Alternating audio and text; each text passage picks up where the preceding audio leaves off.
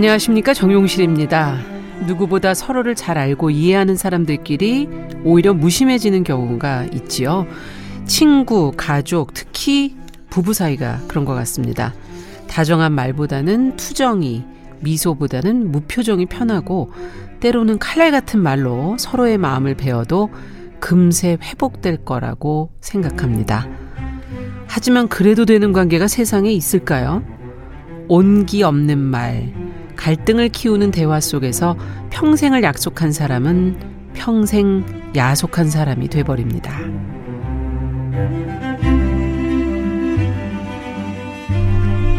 네, 정용실의 뉴스 브런치가 일요일 이 시간 사람들의 마음을 만나고 있습니다. 뉴스 브런치 부설 심리연구소 뉴부심 2022년 4월 17일 일요일 그 문을 열겠습니다.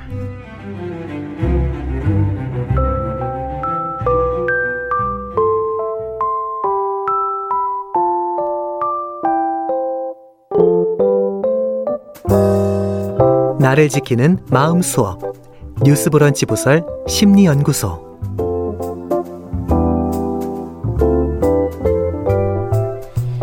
네, 일요일에 여러분들과 함께하고 있는 뉴스 브런치 부설 심리 연구소.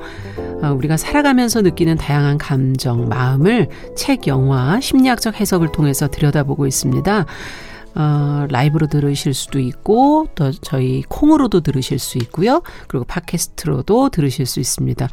얼마 전에 들어가 보니까 고독이라는 주제가 관심들이 많으셨나 봐요. 팟캐스트 7천여 회 어, 들으셨더라고요. 예. 앞으로도 더 여러분의 마음을 저희가 더 찾아보도록 노력하겠습니다. 오늘도 함께 세 분과 함께 인사 나눠보죠. 재미도 지식도 둘 다 놓치지 않겠다는 결의로 책 소개를 맡아주고 계신 서평가 남정미 씨 어서 오세요. 안녕하세요. 반갑습니다. 남정미입니다. 네, 반갑습니다.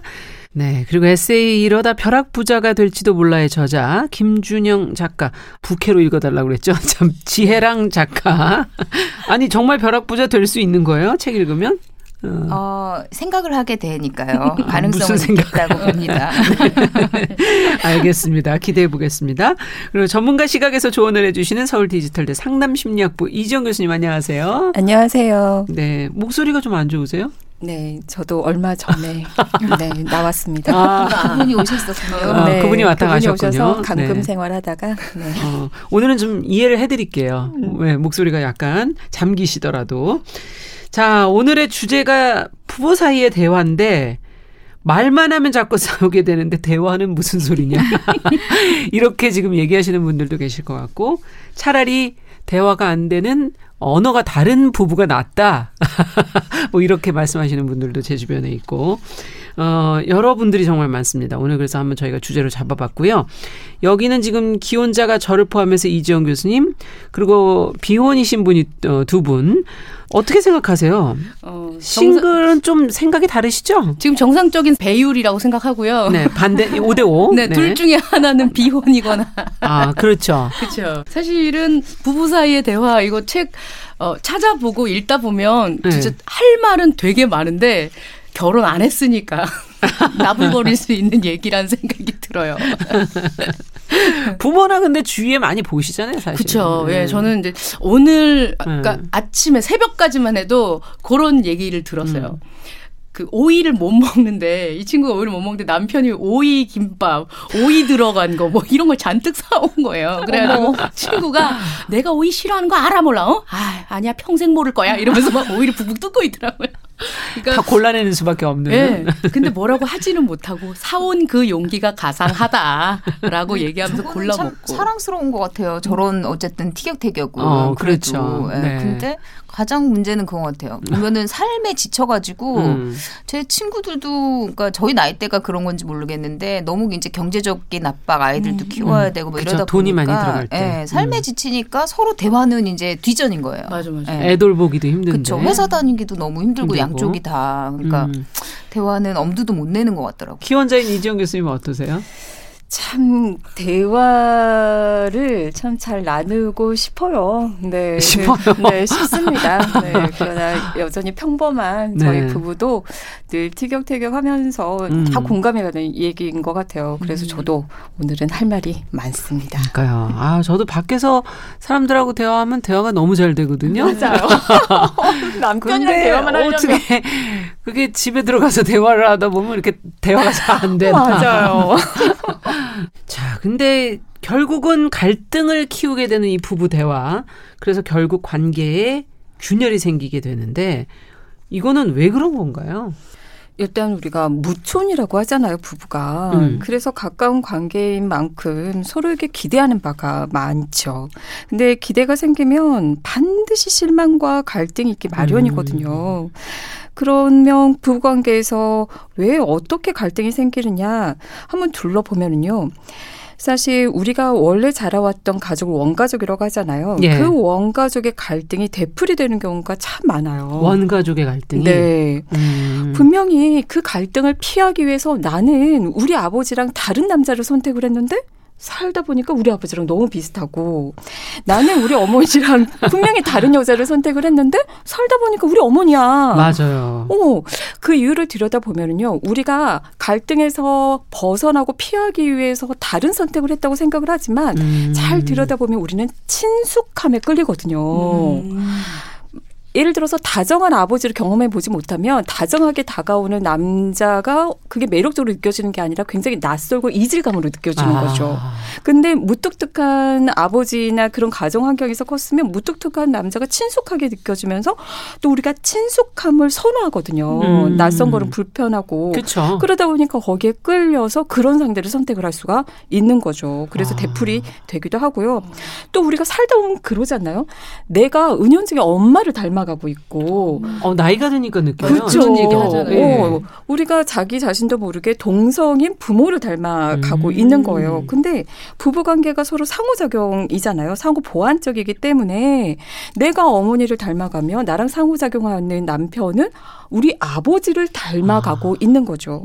예를 들어서 생활력이 강한 어머니를 닮아가고 있다면 남편이 처음에 나를 만났을 때는 그러지 않았는데 점점 상호 보완이 되면서 의존적이 된다거나 음. 약간 무책임해진다거나 이런 변화를 겪으면서 어, 점점 우리 부모님의 어떤 갈등 모습이 되풀이, 현재의 되풀이가 되고 있는 거죠. 그걸 안 하고 싶은데. 맞아요. 예. 이런 경우가 굉장히 많고요. 또 배우자에게서 부모를 기대하는 경우들이 또 적지 않습니다. 부모를요. 네, 부모에게서 못 받은 것을 보상받고자 하는 마음은 우리 마음에 늘 있거든요. 아. 죽기 전에 받아보고 싶다. 어. 그것을 내 남편에게 받아보고 싶다. 근데 사실 남편은 남편이고 아내는 그렇죠. 아내일 뿐이지 어떻게 부모가 될 수 있겠어요? 부모 노릇까지 해달라면 너무 힘들잖아요. 그럼요. 예. 부모 노릇은 저도 해보지만 진짜 특별한 역할인 것 같아요. 그렇죠. 그러다 보니까 좌절이 되고 거기에 대해서 서운함과 갈등이 음. 생기게 됩니다. 또 원가족이 너무 좋았어요. 그렇다면 또 그 가족 에서 받았던 것을 기대를 하게 되는 거죠. 아버지가 내게 지극정성이었으면 우리 남편도 당연히 그렇게 해줘야 되는 거 아니야? 음. 우리 어머니가 오직 나뿐이고 현모양처였다며 아내에게 어 그렇게 해줘야 되는 좀 해야 되는 거 그렇죠. 아니야? 그 모습을 아. 기대하게 되는 거죠. 그래서 좌절받 좌절되고 상처받으면서 갈등을 겪게 됩니다. 근데 그뿐만 아니라 이런 갈등이 발생을 했을 때 그 갈등에 대처하는 스타일이나 음. 또그 갈등으로 인해서 힘든 감정을 느끼잖아요. 그 감정을 처리하는 방 식이 남녀가 달라요. 어떻게 달라요? 어, 물론 이거는 연구를 통해서 좀 더 그 가능성, 보편성인데요. 보통 여성은 스트레스로 인해서 힘든 감정을 경험을 할 때 그 감정을 누군가에게 표현해서 공감받기를 어, 원합니다. 그렇죠. 맞아요. 맞아요. 예. 우리가 공감을 받으면 이게 이렇게 싹 뭔가 이렇게 위로받고 해소가 되는 느낌이 예, 있거든요. 예. 근데 남성은 보편적으로 힘든 일이 있었을 때 일을 해결할 수 있는 방법을 혼자 막 골똘하게 고민을 아. 하면서 해결 방법을 찾잖아요. 그럼 그냥 그걸 혼자 가서 취하고 돌아옵니다. 아, 물론 이제 뭐 그렇지 않은 경우들도 있지만요. 예. 그래서 예를 들면 이러다 보니까 아내가 속상한 일이 있어서 얘기를 하는데 남편은 야 그건 네가 이렇게 해서 이렇게 된 거잖아. 야 이거 이렇게 해봐라고 해결 중심의 음. 조언을 해주게 돼요. 왜냐하면 그게 나한테는 너무 효과적이니까 음. 우리 아내에게도 그럴 거라고 생각을 해서 근데 아내 입장에서는 이해와 공감받기 원했는데 조언이나 지적이 들어오니까 화가 나는 거죠. 화가 나죠. 음. 당신은 나를 이해하지 못한다고 비난하고 화를 내게 됩니다.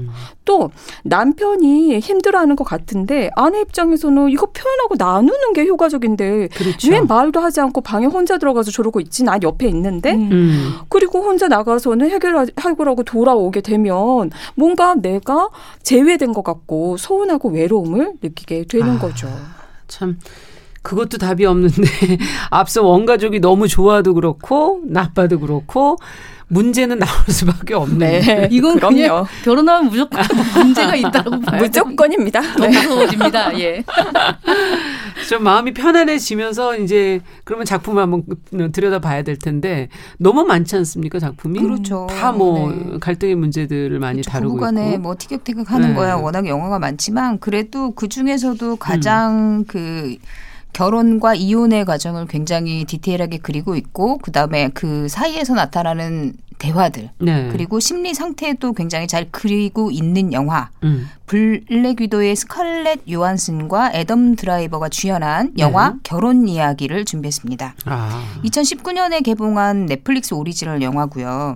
당시에는 골든글러브 아카데미 베니스 영화제 다양한 부분의 후보를 후보로 선정되기도. 했습니다. 네. 감독이 노아 바움백. 네. 예. 그리고 그 감독의 최고 작품 중에 하나다라는 극찬을 음. 받는 영화기도 합니다. 네.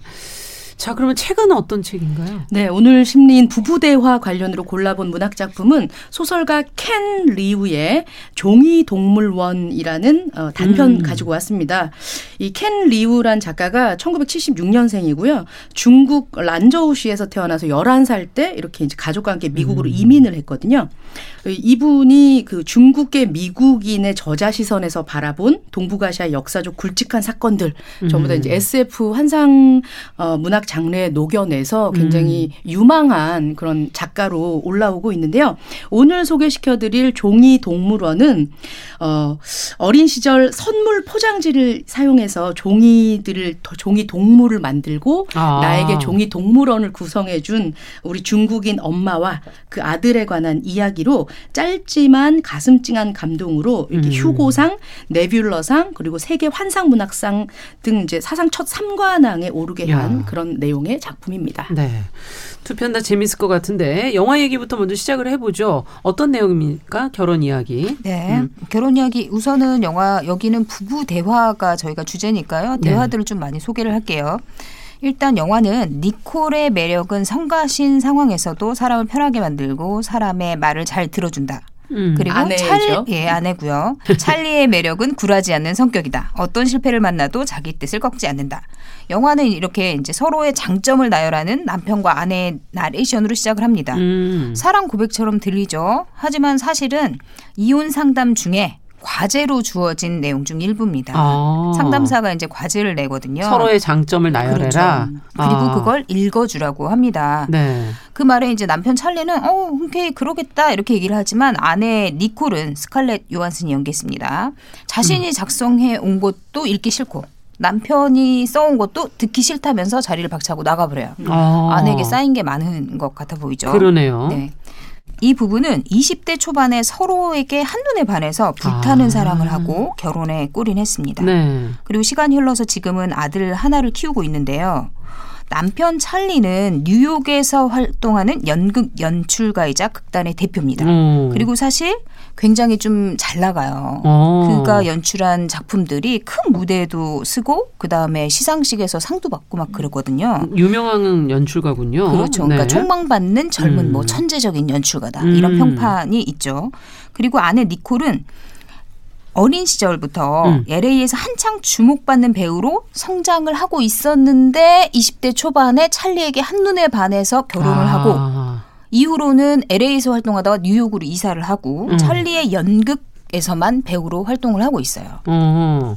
그러니까 사실 니콜은 많은 걸 포기한 거죠. 그러네요. 예. 근데 이제 이들 부부는 굉장히 다정하고 서로 일도 같이 하고 행복해 보이거든요. 네. 예. 그런데 이혼 사유가 이제 변호사와 니콜이 상담을 하면서 서서히 드러나거든요. 음. 사실 결혼 후에 니콜은 전폭적으로 찰리를 지지해줘요. 자기가 이제 좀 유명하니까 음. 자기의 유명세를 이용해서 찰리가 큰 무대를 만들 수 있도록 하고 음. 찰리를 전격적으로 지원을 하지만 자신은 점점 사라져가는 느낌을 받아요. 그러니까 아, 찰리가 잘- 작아지는 그쵸. 느낌. 저쪽은 커지는 음, 느낌. 잘 되는 건 음. 좋지만 왠지 나는 없는 것 같고. 그리고 결정적으로 점점점 찰리가 니콜을 인정해주지 않는다라고 느끼게 되거든요. 아. 그러면서 오로지 찰리만을 위한 삶에 지쳐갑니다. 음. 그러던 차에 이제 LA에서 영화를 찍자, 드라마를 우리와 함께 하자 이렇게 제안이 들어와요. 네. 그러니까 니콜은 자신도 이제 뭔가 할 수 있다라는 마음도 들고 찰리가 응원해주길 바라거든요. 그렇죠. 그런데 찰리는 아 드라마 그까짓 것막 이러면서 비웃고 샘을 내요. 어머나. 그러다가 출연료 얘기를 듣자마자 예. 이제 사실 연극은 돈이 많이 되지가 않으니까 음. 극단 예산으로 쓰자 이렇게 얘기를 하는 거예요. 그러니까 니콜 입장에서 너무 서운하죠. 아니 자기 받은 돈을 그러니까요. 예. 그리고 인정도 안 해주고 음. 그러면서 깨닫게 되는 거예요. 찰리가 나를 독립적인 인격체로 인정하지 않는구나. 음. 그러면서 물어봐요. 내 전화번호가 뭔지는 알아? 그러니까 기억을 못하는 거죠. 그러면서 확실히 깨닫게 되는 거죠. 음. 나는 뭔가 결정을 해야 되는구나. 아. 지금 이 질문 들으시면 지금 기혼자 분들은 네. 어, 남편 전화번호가 와이프 전화번호가 떠올리시면 중간은 뭐더라? 정확히 기억나는데 어. 하시는 분 계시고 010까지는 다 아시죠? 네. 아, 이야, 근데 뭐 얘기를 들어봐도 이건 니콜이 많이 희생을 했구나 하는 거는 뭐 느껴지네요. 그렇죠. 그러면은 그 둘 사이는 그러면 어떤 대화가 계속 이어지는 겁니까? 대화를 좀 소개를 드려드리면 이제 음. 이혼을 앞두고서도 니콜은 이제 아직 찰리의 무대에 서거든요. 음. 근데 무대가 끝나고 나서 어, 니콜이 집에 와서 얘기를 해요. 내 연기 지적하고 싶잖아. 그러니까 찰리가 아닌데 이렇게 얘기하다가 사실 맞아. 음. 그런데 이제 너내 연극 출연 안 할 거잖아. 이러면서 필요 없을 텐데라고 하면서도 니콜이 속에 담아두면 잠 못 잘 텐데 이러니까 그렇지 이러면서 잘 이제 얘기를 거야. 시작하거든요. 와. 두 가지가 있어. 7장에서 당신이 위에 있을 때 포즈가 너무 당당해. 그리고 마지막에 감정을 쥐어짜대더라. 그러니까 니콜이 난 무대에서 못 울잖아. 당신은 위선 떠는 거 싫어하고 이렇게 얘기하거든요. 음. 그러면서 또 자존심이 이제 바닥으로, 바닥으로. 떨어지죠. 네. 그러니까 사실 니콜은 자존감이 지금 바닥인 상태예요. 음. LA에서 큰 드라마 주연을 맡았고 뉴욕에서 LA로 오게 되고 이제 이런 과정을 겪으면서도 본인 음. 엄마한테 이렇게 얘기하거든요. 여전히 찰리의 감정에서 벗어나질 못해요. 음. 비행기에서 찰리가 된 것처럼 그 드라마 파일럿 대본을 다시 읽었는데 갑자기 쓰레기처럼 보였어요. 그러니까 음. 엄마가 그거 괜찮은 거라고 하던데 이렇게 얘기를 해요. 음. 그러니까 니콜의 마음은 여전히 찰리가 평가하는 자신 음. 내만 맞춰져 있는 거예요. 큰일이네요. 그렇죠. 그리고 어 점점 이제 하지만 이제 찰리에게서 벗어나면서 음. 점점 좀 자신을 찾게 되거든요. 음. 그러니까 LA에서 드라마 이제 연기를 하고 그러면서 영화에 대한 의견도 적극적으로 내요. 그러니까 아. 찰리와 있으면서도 니콜은 사실은 감독 역할도 해보고 싶어 하거든요. 예. 찰리가 계속 기회를 주지 않는 거죠. 아. 그러니까 그거에 대한 답답함이 있었는데 실제 영화 촬영장에서 의견을 내니까 제작자가 어 그렇게 적극적으로 의견을 내세요. 음. 어 아주 좋아요 이렇게 얘기를 하니까 적극적으로 의견을 내고 또 인정도 받아요. 아. 그러면서 점점 점점 이제 자신을 찾게. 되거든요. 네. 근데 사실 이제 변호사랑 얘기하고 이런 과정들을 보면 음. 니콜은 사실 시, 시작부터 조금 문제가 있었어요. 찰리와 니콜의 있었습니까? 관계는. 사실은 니콜은 LA가 LA에서 태어났고 생활 터전도 잘하는 것도 다 음. 다 LA였어요. LA 예요? 근데 예. 이제 찰리를 사랑하게 되니까 찰리의 터전인 뉴욕으로 완전히 본인 것을 다 음. 버리고 이동을 했거든요. 그리고 니콜은 얘기해요. 가구까지 모든 게 남편 취향이었다. 어. 거기 뉴욕에서 살면서 자신의 취향마저 잃어버릴 정도였다. 아무도 야. 자신의 취향을 물어봐 주지 않았다. 와. 이렇게 얘기를 하거든요. 음. 그리고 찰리가 자신의 아이디어를 존중해주고 내가 의견을 내주는 거를 좀 들어줄 때 우쭐했다라고 표현을 해요. 아. 근데 사실은 동등한 관계는 아니잖아요. 그게 그렇죠. 이 사람이 나를 인정해주니까 난 음. 너무 기분이 좋았다.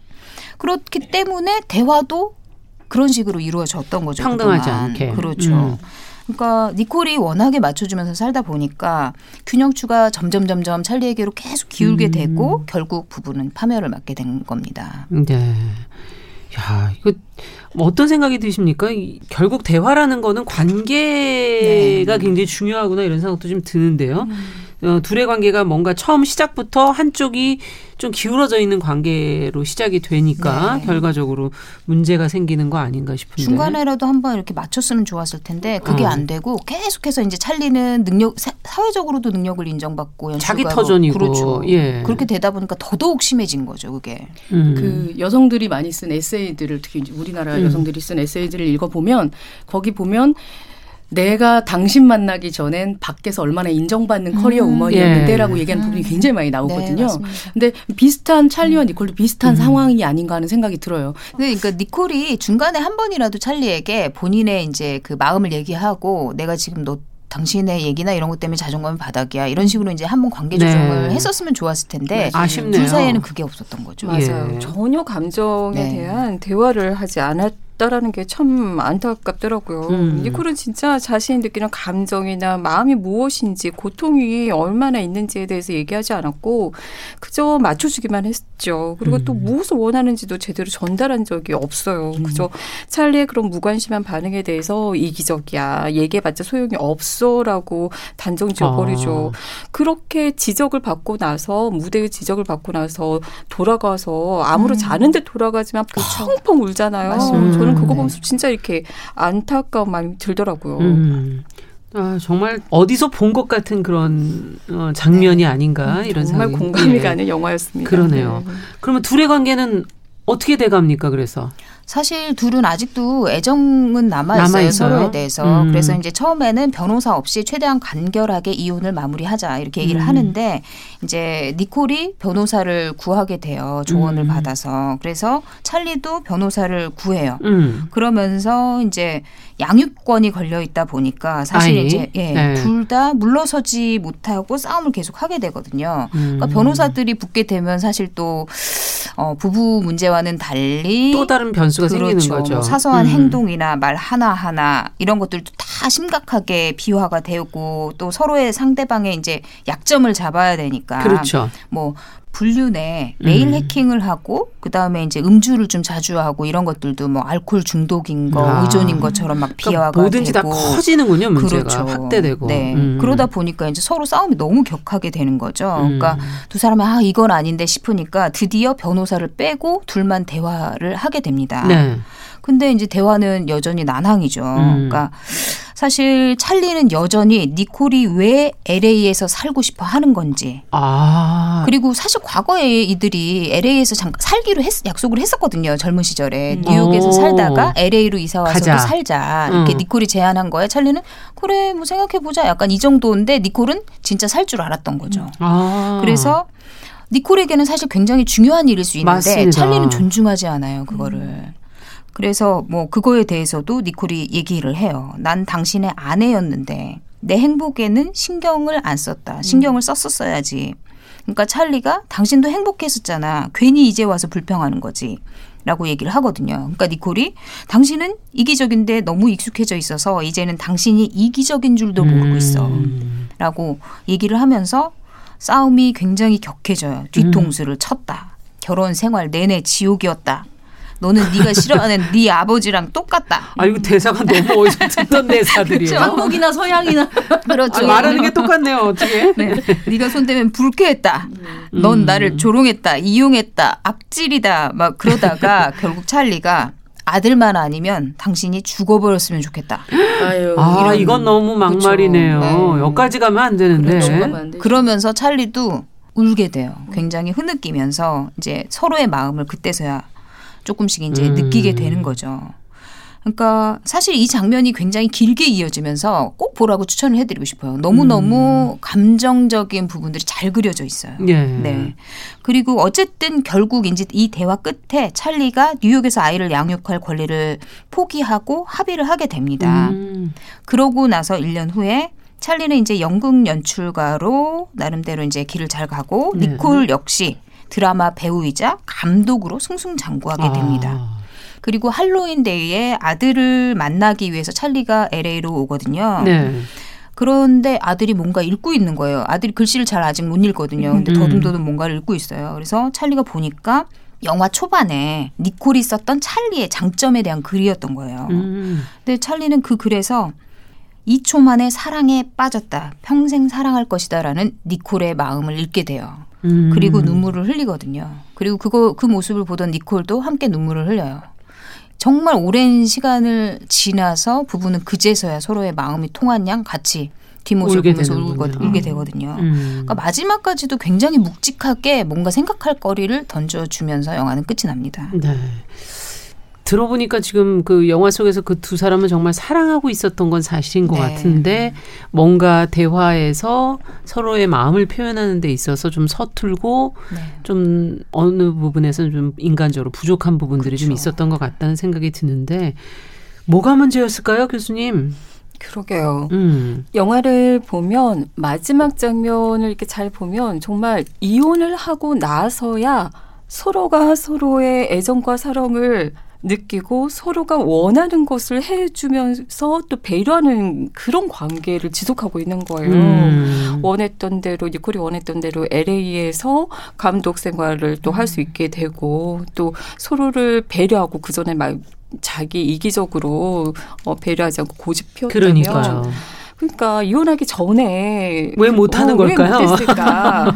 그건 부부 대화에 문제가 있는데요. 우리가 갈등을 느끼면 음. 기본적으로 거기 안에서 서운하고 화나는 그런 감정들이 있잖아요. 그렇죠. 근데 이런 화가 나게 되면 모든 사람들은 그 화난 감정에서는 뭔가 이렇게 갚아주고 싶고 복수하고 싶은 그런 충동이 느껴지거든요. 음. 공격성이. 내가 고통스러운 만큼, 내가 서운한 만큼 갚아주고 싶어. 음. 그래서 상대를 가슴 아프게 하고 싶은 그런 욕구가 생겨가지고 비난을 하게 됩니다. 음.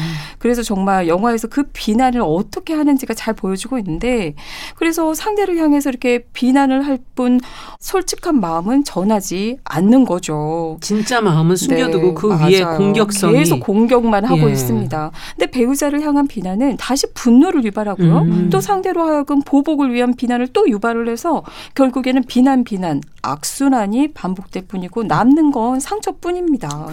상처받은 네. 영혼이군요.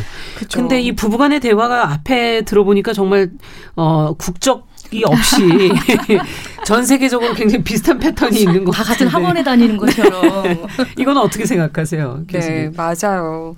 정말 국적이 어, 없더라고요. 다 네. 비슷하구나. 또 음. 결혼해서 또 비슷하게 살아가는구나. 이런 생각이 드는데요. 여기서 이제 들여다봐야 될 건 뭐냐면 과연 이 갈등의 핵심이 뭐냐. 음. 근데 핵심의 욕구는요. 친밀감입니다. 친밀감. 친밀감. 음. 인간은 살아가면서 친밀감이 가장 기본적 욕구 중에 하나거든요. 네. 그 친밀감을 통해서 안정감을 느끼고 그래서 자율성, 유능감을 발휘하면서 이렇게 사회생활을 해갈 수가 있는데 친밀감이 확보되지 않으면 고립감을 느끼고 외로움을 음. 느껴서 그런 상태가 될까봐 두려움을 갖게 되거든요. 네. 친밀감을 느끼지 못할까봐. 음. 그리고 이런 친밀감은 애착 대상을 통해서 경험이 되는데 당연히 배우자가 옆에 있으니 가장 가까운 무촌의 배우자를 통해서 애착을 느끼고 친밀감을 확보해서 그 안정감으로 사회생활을 하고 밖에 직장 생활을 하고 유능감을 발휘하고 친구들을 만나고 싶죠. 근데 우리가 부부관계를 계속 지속하다 보면 어느 순간 서로에게 무관심해지고 소원해지고 친밀하지 않는 거 아니야 이런 느낌이 들잖아요. 음, 그렇죠. 그러면서 친밀감을 상실해 버렸다 라는 느낌이 들면서 아. 그것 자체가 큰 상처로 다가오는 거죠. 네. 그러면서 어떻게 그럴 수 있냐고 배우자에게 실망하고 또 우울해하면서 분노합니다. 근데 부부가 서로 오가는 그 대화를 잘 들여다보면 어찌 보면 애착을 확인하기 위한 대화일 수도 있어요. 그래서 똑같군요, 패턴. 네. 애착을 하기, 하기 위해서 하나는 매달리기도 합니다. 음. 나 사랑해? 나 원해? 오늘 궁금했어? 왜 전화 안 해? 그 묻고 확인하면서 이렇게 애쓰지만 그러면서 돌아오는 상대의 배우자의 무심과한 행동이나 말에 대해서 또 실망하게. 되는 거죠. 네. 그죠? 음.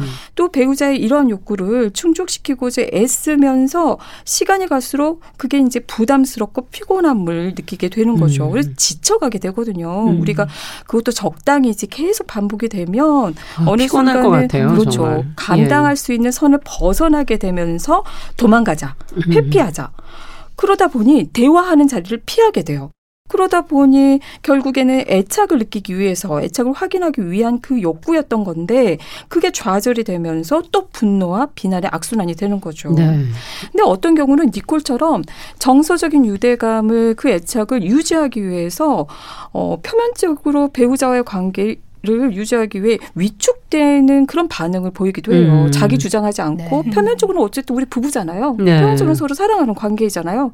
그러면서 순응하는 그런 대처를 하기도 합니다. 남편에게 양보하고 음. 점점 이렇게 스스로를 작아지게 만드는 거죠. 근데 여러분에게 말씀드리고 싶은 건 사실 그때그때 그때 하는 말과 행동은요, 그 순간에 어디다가 주의를, 어디다 초점을 두었느냐에 대한 결과인 거거든요. 네. 일시적인 반응인 경우 가 많다는 걸 기억하셨으면 좋겠습니다. 네. 자, 아직 얘기가 끝난 게 아닙니다. 저희가 또 끝까지 해법을 좀 더 찾아볼 거고요. 영화 이야기, 결혼 이야기는 여기까지 하고 노래 한 곡 듣고 저희가 책 이야기로 또 이어가 보도록 하죠. 영화 속에서 찰리가 부르던 노래 기억하실지 모르겠어요. Being Alive. 존 오웬 존스의 노래로 듣겠습니다.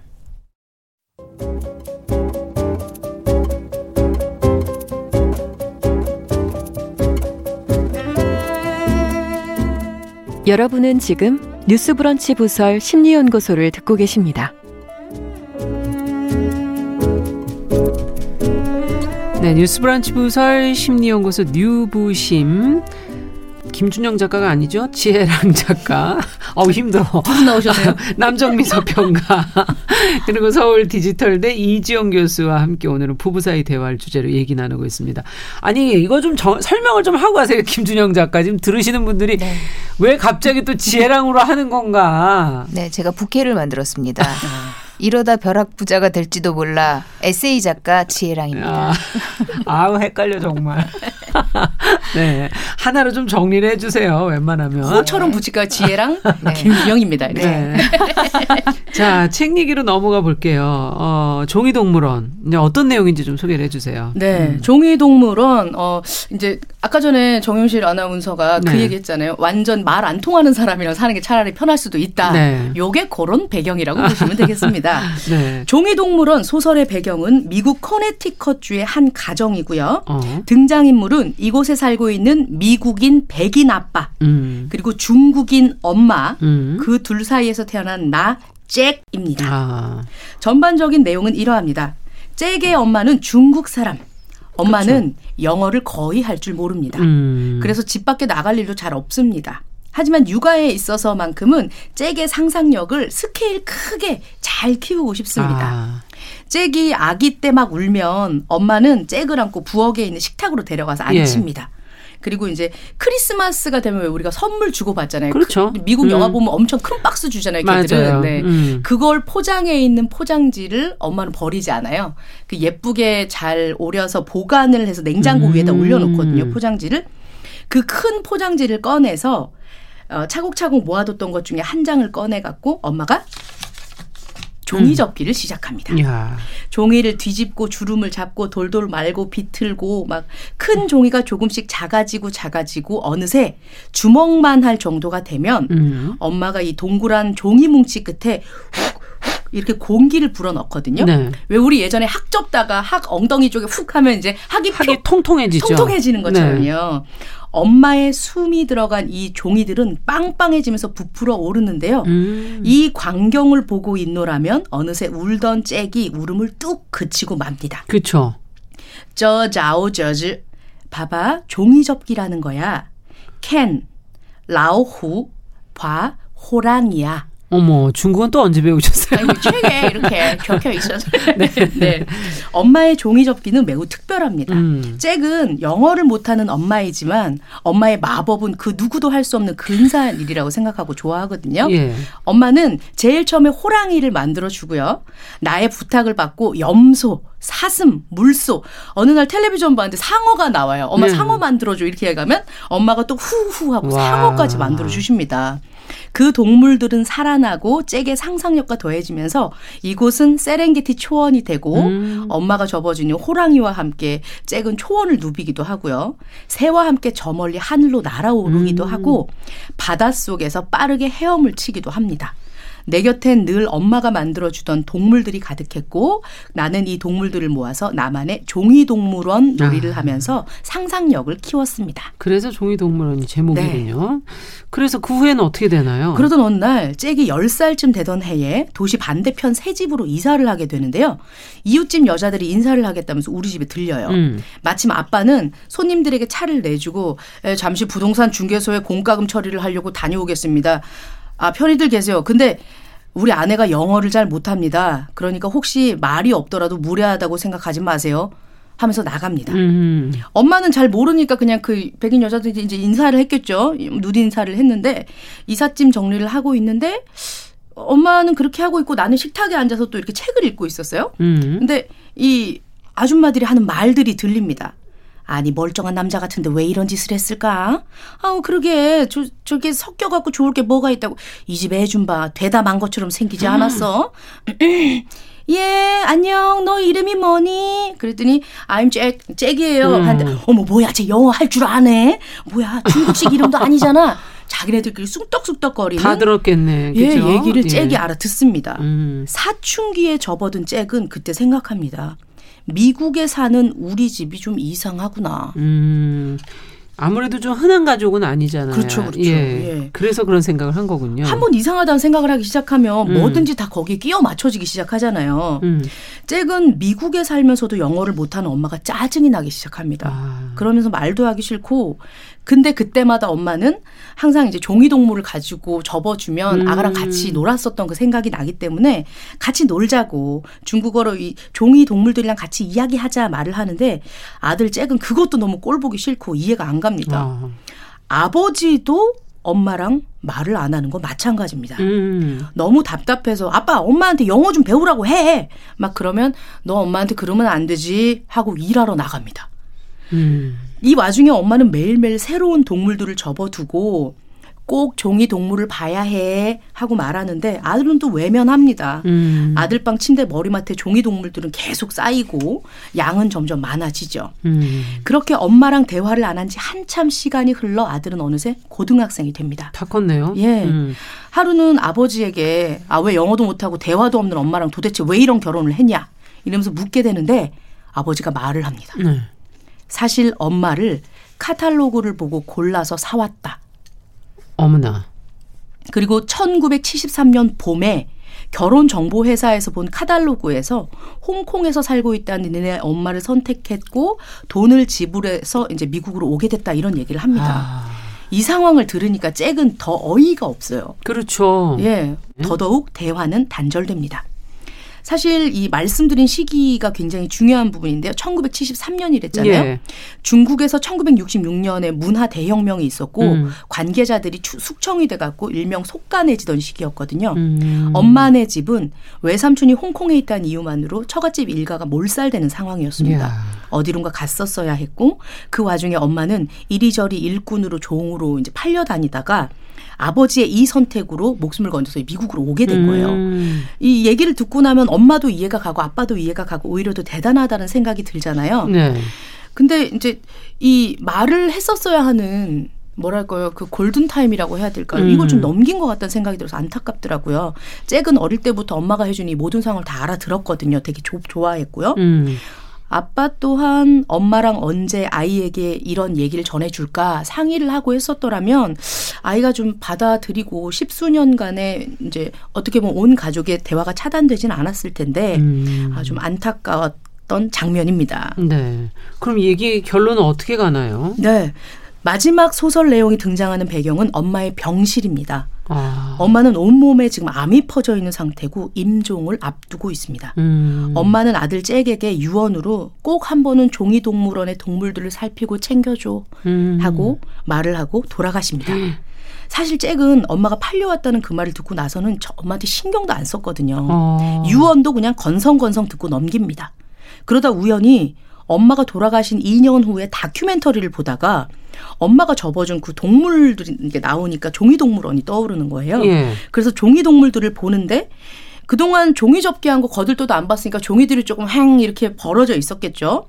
접어놓은 지 오래됐으니까 접은 부분이 펴졌겠죠. 예. 스르륵 펴지는데 그 동물들 안쪽에 한 마리 한 마리마다 엄마의 편지가 중국어로 적혀 있는 거예요. 중국어로. 네. 네. 잭은 급하게 시내로 나가서 사람들 붙잡고 혹시 중국어 할 줄 아세요? 이거 좀 읽어주세요 하고 얘기를 해서 한 여자분에게 이 해석을 맡깁니다. 음. 종이 동물 접힌 그 종이 안에는 아들 왜 엄마랑 요즘 이야기를 안 해? 아들 엄마가 요즘 몸이 많이 아파 어디가 안 좋은 것 같아. 아들 중국어로 말을 하면 진심을 전해줄 수 있어서 엄마가 중국어로밖에 쓸 수가 없어. 음. 아들 엄마 너무 외로워. 아들 우리가 더 많은 대화를 하길 바래. 사실 엄마는 어떻게 살아왔냐면 하면서 엄마가 살아온 일생이 한 장 한 장에 다 적혀 있는 거예요. 이야. 잭은 그 이야기를 다 읽고 이제 옆에 있는 그 중국 여자 지나가시던 여자분 다 읽어주시거든요. 해주신 거죠. 예, 그러면서 어깨를 툭툭툭 치면서 위로해주고 가시는데 아들은 이제 잭은 그 이야기를 듣고 다시 종이 접기를 예쁘게 접어서 팔에 딱 안고 집으로 돌아 걸어오는 장면에서 소설이 끝이 납니다. 음. 어릴 때 잭이 종이 동물을 갖고 놀다가 종이가 풀리거나 뭐 호랑이의 다리가 찢어지거나 그러면 다시 펴갖고 이렇게 수선을 엄마랑 했었거든요. 예. 그러니까 그 당시에 아이가 알 수 있는 방법으로 엄마는 자기 마음을 적은 거예요. 음. 그때 발견했으면 어 아빠 엄마가 아프대 병원을 한번 가보자 하면서 이렇게 온몸으로 퍼지지 아. 않았을 텐데 참 엄마의 상황에 대해서 이해할 수도 있고 좋았을 텐데 이 대화가 정말 소중하다 안타까운 마음과 상상의 나래를 잔뜩 펼 수 있는 소설 켄 리우의 음. 종이동물원이었습니다. 네. 아, 가슴이 좀 먹먹해지는 그런 내용인데요. 어, 종이동물원 속의 부부 대화는 또 어땠을까? 어, 지금 아들에게 물론 마음을 전한 것이지만 남편에게도 이런 마음을 사실 전하고 싶지 않았을까 하는 생각도 들기도 하고요.